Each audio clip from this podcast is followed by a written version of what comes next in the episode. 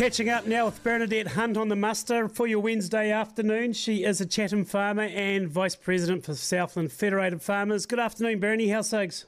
Yeah, g'day, Andy. Yeah, good, good. Can't complain. Yeah, how's it looking on the ranch? It's just a bit niggly at the moment by the sounds of it, trying to get the planting and that finished with the way the weather's slowly turning into the autumn cycle.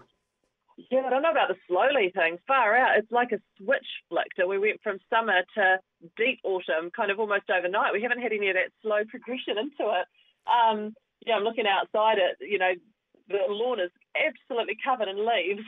it's very, very much autumn.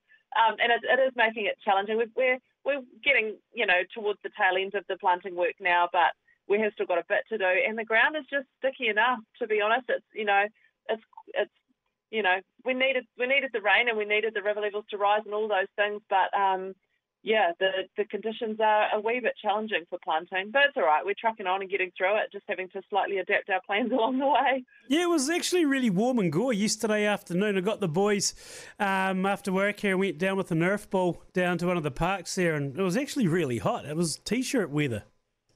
Yeah, it's funny, isn't it? It's just so variable, and even today it's reasonably mild, but um, yeah, no, it's just it's just the damp. It just makes things a little bit challenging. But that's right. We we're getting some good growth, which is nice. We need that, and the stuff going in the ground and coming up quite quickly. Um, so you know the conditions are pretty good for growing things. It's just just having to dodge the dodge the wet patches to try and get stuff in the ground. But that's all right. Bernie, we'll start with this. National leader came out this morning. His name is Christopher Luxon, of course, um, bringing out what National wants to do if it gets into government regarding agriculture. Basically, a lot of it is retraction of what the current government has started, um, and starting at the very top as well. Live exports of cattle turf. Live exports of cattle resume with strict animal welfare rules, um, scrapping the current median wage requirements to bring in migrant workers. Um, also, double the allocation under the recognised seasonal employer scheme to 38,000 workers over the next five years. Um, but the yeah, like I say, basically it's a retraction of everything that's been placed upon farmers' hands since 2017.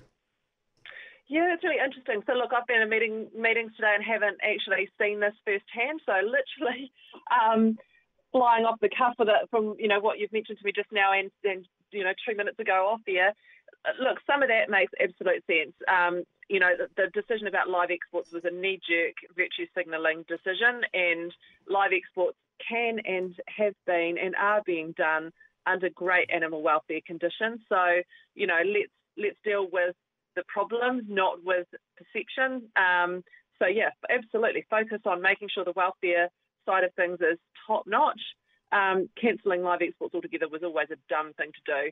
Um, and immigration settings absolutely need to change. That everybody in the country is screaming out for staff, no matter what the industry is. So that's a no-brainer too, in my view. The environmental stuff. Look, there's no doubt that um, the more uh, um, regulation is imposed to try and manage environmental outcomes um, in the farming sector, the worse those outcomes end up being. So, you know, the way that that's been approached under the current government has has not been helpful at all, either for farming as a as an economic activity or for the environment. It just doesn't work. My my one little concern is just literally swinging from one direction under one government to the other direction under another government, and then inevitably back again when it changes again, is really unhelpful as well. So I, I hope the National Party has a plan around how they would do that because we're spending a fortune in court and um, you know on on trying to get plans in a sensible position and every time these things change it all lands back in court again and it just we spend a fortune again and it's just totally unhelpful so um, yeah I, I'm curious to know the detail more about how they plan to go about it. I'm absolutely all for um, you know, incentives and things that are effects based, but you know, swings massively in one direction or the other just don't help, and, and, and it's got to be done in a way that's not going to land everybody in court. There are compromises that we can reach.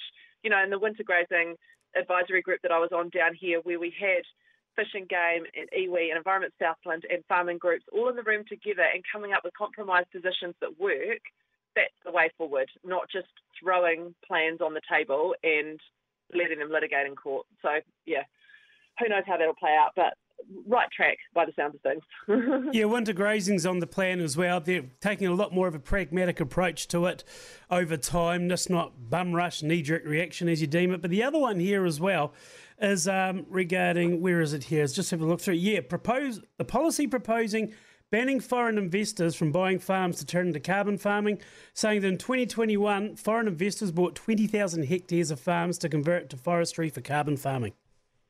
Oh, that's interesting. Yeah. So, look, my view on the carbon farming thing and on foreign investment generally is we can't, we don't want to get into a place where we're dictating to farmers or to any landowner or property owner who they can and can't sell to. But we don't want to, at the moment, there's incentives that make it more attractive for foreign investors to buy farms for carbon farming than for any other purpose. That's what we've got to get rid of. We can't incentivise um, you know, one land use over another, particularly for foreign investments, and we particularly can't incentivise land uses where all the money is going to disappear offshore. So the problem is, I don't think the problem is foreign investors being able to buy property. In my view, the the, the problem is incentivising that land use um, and making it easier to buy property for that than for anything else. And yeah, that's the bit that's daft. So hopefully they're being a bit targeted there. Just finally, Bernie, the AGM for Federated Farmers down here in the south coming up as well. Yeah, look, we really want to hear what farmers are thinking and what farmers want. Um, it's really important in an advocacy role, which is what Federated Farmers is. Our job is advocacy. Um, so it's really important that we hear what farmers' position is. And we've got some board members coming down, some national board members coming down to the AGM.